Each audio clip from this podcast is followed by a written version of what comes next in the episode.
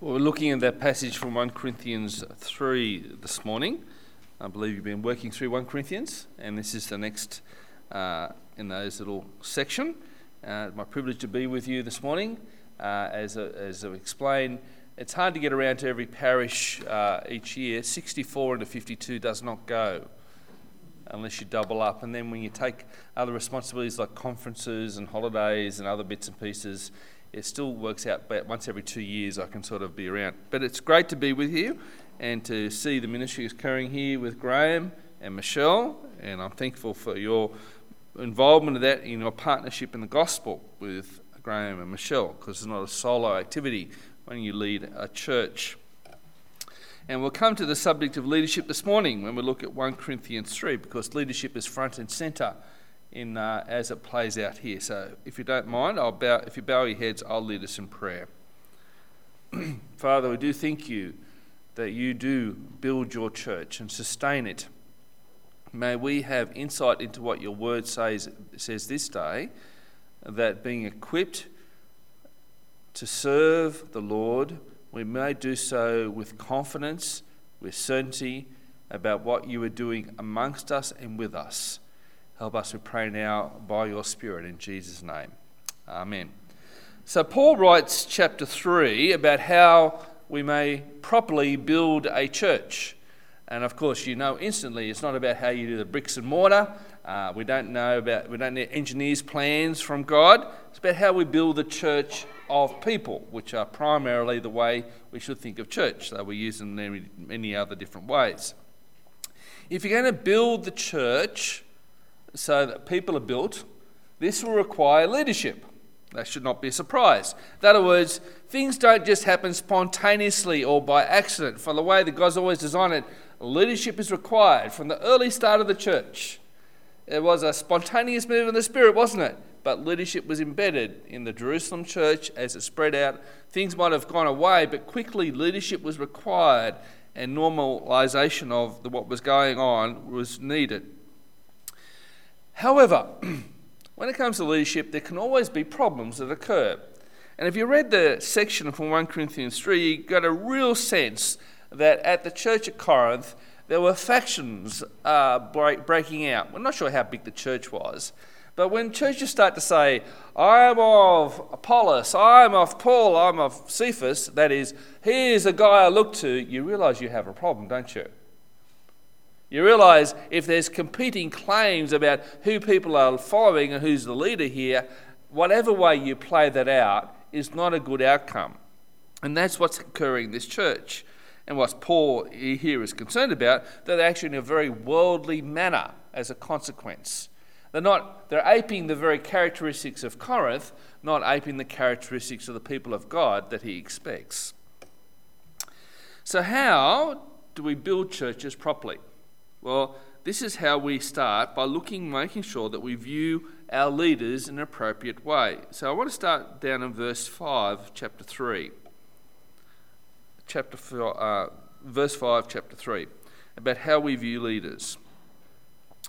What, after all, is Apollos, and what is Paul? Only servants through whom you came to believe, as the Lord has assigned to each his task. First, notice very carefully there the description of the leaders of the church. They are primarily thought of as servants of the Lord. Only servants through whom you came to believe as the Lord has assigned. Not servants of the church. Not servants. You don't appoint Graham Thomas to be the servant of Robertson Anglican Church. He is assigned to the responsibility of Robertson Anglican Church to be a servant of the Lord in your midst. There's a real substantial difference. To be a servant of the church means the church is my master, his controller. And then when you have a church where's your master, you have all people. No, that's the wrong way of thinking. The leaders are assigned to be the servant of the Lord primarily. And as such, if they're servant of the Lord, there is accountability that flows from that in their task, and the accountability obviously ultimately goes to the Lord. So look at verses 6 and 7. I planted the seed, that's Paul, Apollos watered it, but God made it grow. So neither he who plants nor he who waters anything, but only God who makes things grow. Now, this is an agricultural metaphor, and I think of all the metaphors you can have at Robertson, this is yours, isn't it? This is your one. You appreciate agriculture here more than most people. You see it, you hear it, and occasionally I guess you can smell it. Is that true? I don't know. Some places you can. So what he's saying here in the agriculture world, he said, to focus exclusively on one part of the whole agricultural business is a folly. So there is a person who sows, a sower, right? And you look at them, and they're the be-all, oh, the sower's so important. But he said, well, the irrigator. You need someone to irrigate them. Oh, the irrigator's the only thing, but you can't irrigate without the seed sown. Well, you can't have the seed sown without the water to make it grow. And so to send into needless disputes about, oh, who's more important here? Well, it's nonsense, isn't it? You need all of those things. And to say, he's highlighting here, but the difference between Paul and Apollos, you know, at different times, different responsibilities, but to focus on one to the exclusion of others is to miss the point. And more significantly in this is that it's only God who makes it grow. In other words, leaders will come, leaders will provide leadership, but never look, oh, look what the leader has done. It is, look what God has wrought amongst us by the leadership. Again, you sort of think, aren't they saying this? No, they're very different views, aren't they? One gives credence and credibility and importance to God. The other one gives credence and credibility and importance to man.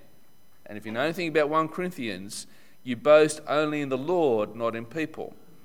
So you look to the Lord, who and what he has wrought amongst this group of people by this leadership. And each leader will have a different task in his day. Notice at the end of verse 5, it's a sort of one of those things we can quickly skip over, but it's significant. As the Lord has assigned to each his task. At each time a leader is appointed, there's a task that they have in their day. And when a new leader is appointed, there's a task that's appointed for their day. Ultimately, they have one purpose, which is to grow. So can I change a little bit? Think about the terms of Robertson Anglican. How long has Robertson Anglican been here as a church? Anyone know? Where's my... Huh? 1876. So a long time, okay? 141 years. Just like that, see, I'm a maths whiz. 141 years. How many different pastors or rectors have been here in 141 years, do you reckon? 20, 30? I don't know, whatever number. The point of this story, if you think about it, and each time whoever is appointed the leader of the church is in their day responsible for the task that they see before them under the Lord. Okay? Not as if the person before is unimportant. They have been responsible under the Lord for what they did in their day. And the person before that responsible, and the person who follows to have a task which in their day is what they're meant to be accomplishing under the Lord. But it's all one long purpose, which is to grow the church. There is one consistent direction this church, if I'm changing the analogy from Corinth to Robertson, is to grow the church. Not just to exist, not to just to survive, not just to be here and look how good we are, but to grow. And we'll come to understanding what that grow looks like. In verse 8, we see this played out. The man who plants and the man who waters have one purpose, and each will be rewarded according to his own labour. One purpose, no matter what time, what stage. Individual faithfulness by each leader is required. And that's why he finishes in verse 9, for we are God's fellow workers, you are God's field and God's building. So this first agricultural analogy is very understandable. The field is the church, I'll use again if our circumstances here, Church Robertson. The workers are the leaders appointed, and I say the leaders that grow up naturally. So there's two ways we can think of leadership here, the appointed leaders or the naturally grown leaders from within. But whatever leadership you have, they are to be faithful in their responsibility, and through their faithfulness, God will grow, and God will grow two ways, in maturity and size. So the reach of the gospel will go out further, and the depth of understanding of the gospel from those who are part of the church will be larger, more significant, and more controlling of their lives. So the implications of this are quite significant. Did you know, and this is an insight that you might be surprised at, and can I pick on Graham Thomas this morning? That'd be good? He's up for it, do you reckon? Okay, I think he's up to it. Did you realise not all leaders like Graham Thomas? Surprising, isn't it? Not everyone is like Graham Thomas. But God graciously provides the leaders that you need at one time or other to contribute for the task before them then. So Graham will bring particular gifts and skills for this moment. He'll be responsible to the Lord for how he undertakes them. His role is to see the church grow in size and reach, in depth of understanding, but no leader is going to be the same. And so that means that in churches, I've seen this happen over time, some leader at some stage is so venerated, so held up on a pedestal, is that they're the be-all and end-all of what a church should have as a leader, because if we could only have someone like that again. But that's not what Paul's saying here. We can trust God to provide the leaders you need at each stage, at each moment, under his gracious sovereign care. So that's the analogy, first of all, of agriculture. Now we move to the analogy of architecture, and where we find that God is not indifferent about how the churches go about building, in verses 10 through 17. We know that churches are both in one level the field or the building, and we note that the building, in particular here, if we go down to verses 16 to 17, is the building is the temple. So the building that God has is the temple. That's picking a picture of the church we have here, his temple. He says, "Don't you know that you yourselves are God's temple, and that God's Spirit lives in you? If anyone destroys God's temple, God will destroy him. But God's temple is sacred. You are that temple." So he's really raising the stakes here, isn't it? So whatever happening here, it's very precious. If it's his temple and his Spirit inhabits it, it's really precious to God. He's not going to go back and say, you know what, whatever happens here, shrug the shoulders. No, he's very concerned. When it comes to building, we know that buildings don't happen fast in the ancient world. We're used to the government announcing major projects, and they're shovel ready, as they like to say, and they get completed within a couple of years. Did you know back in the ancient world, a significant temple might take over a century to build? Over a long, long period of time would take for that to be built.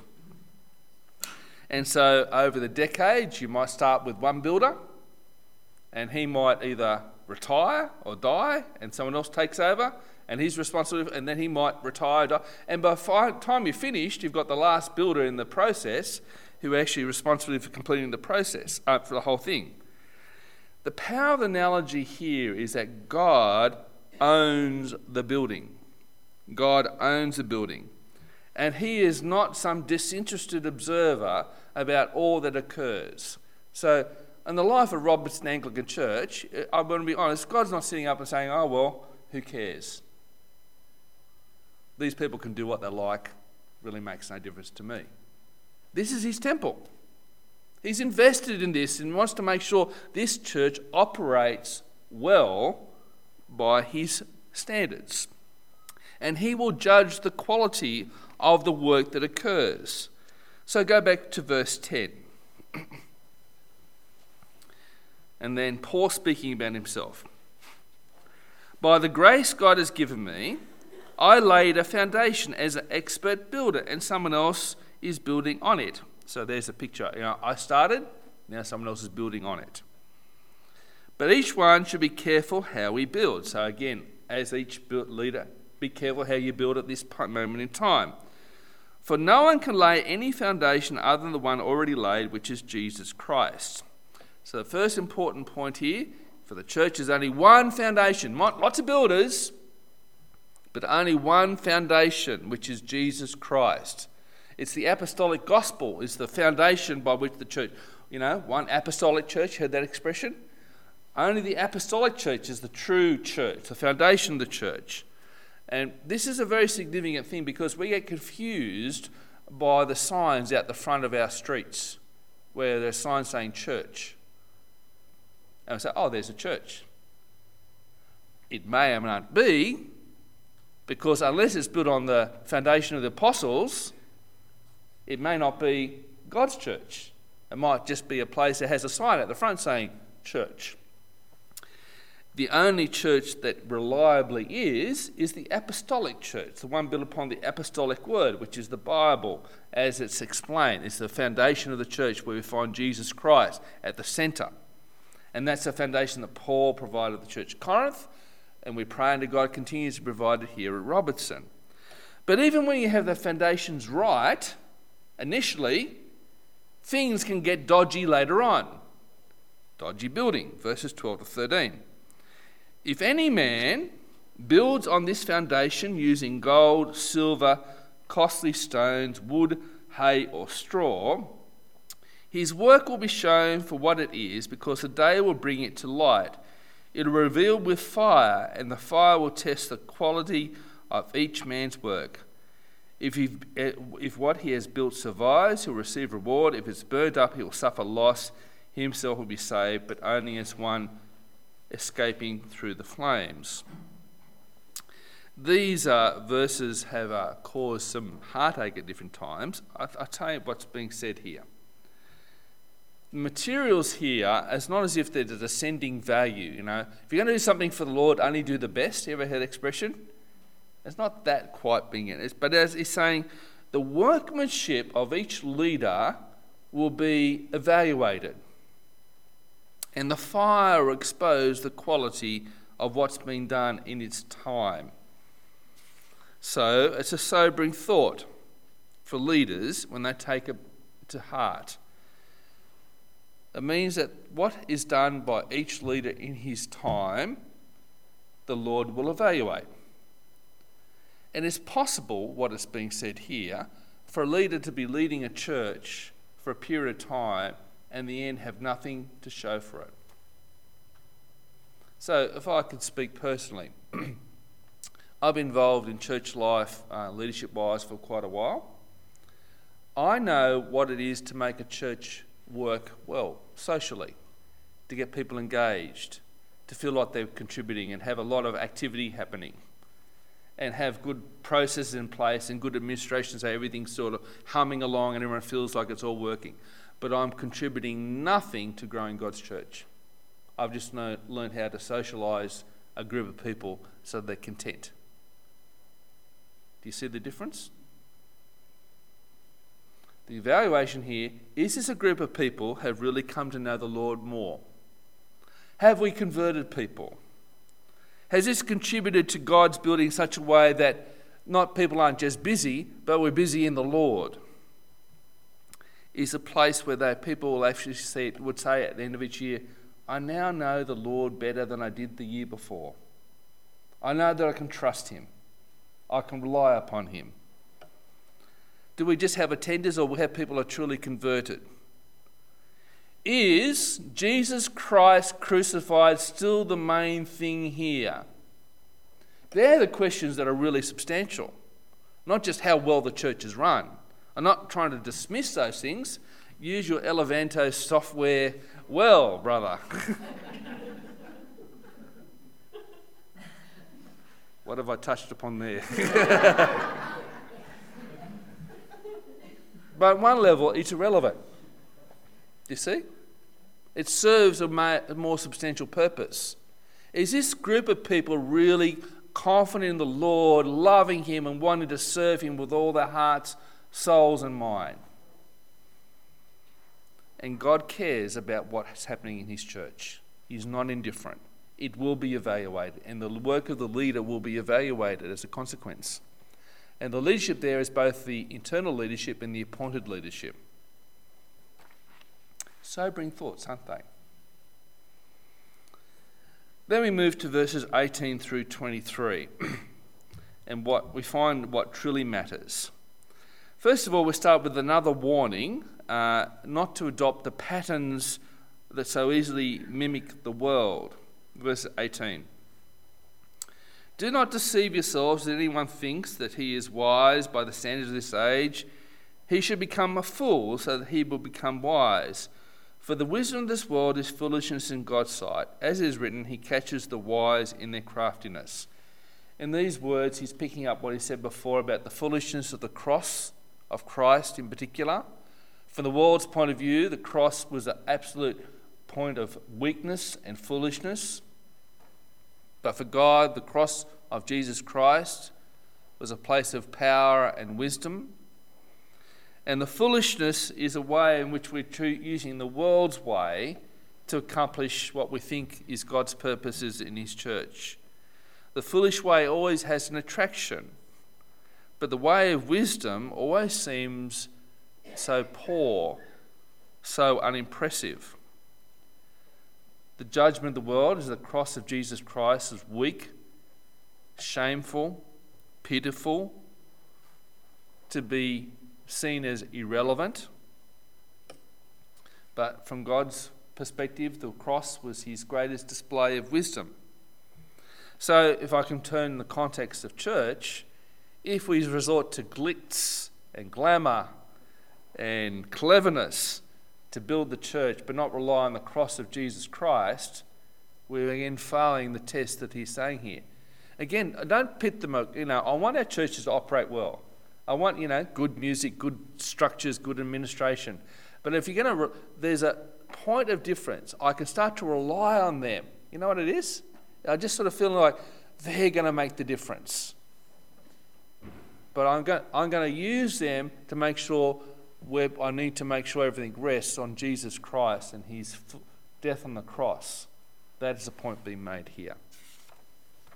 But then Paul concludes what I think is the high point of this whole section in verse 21a.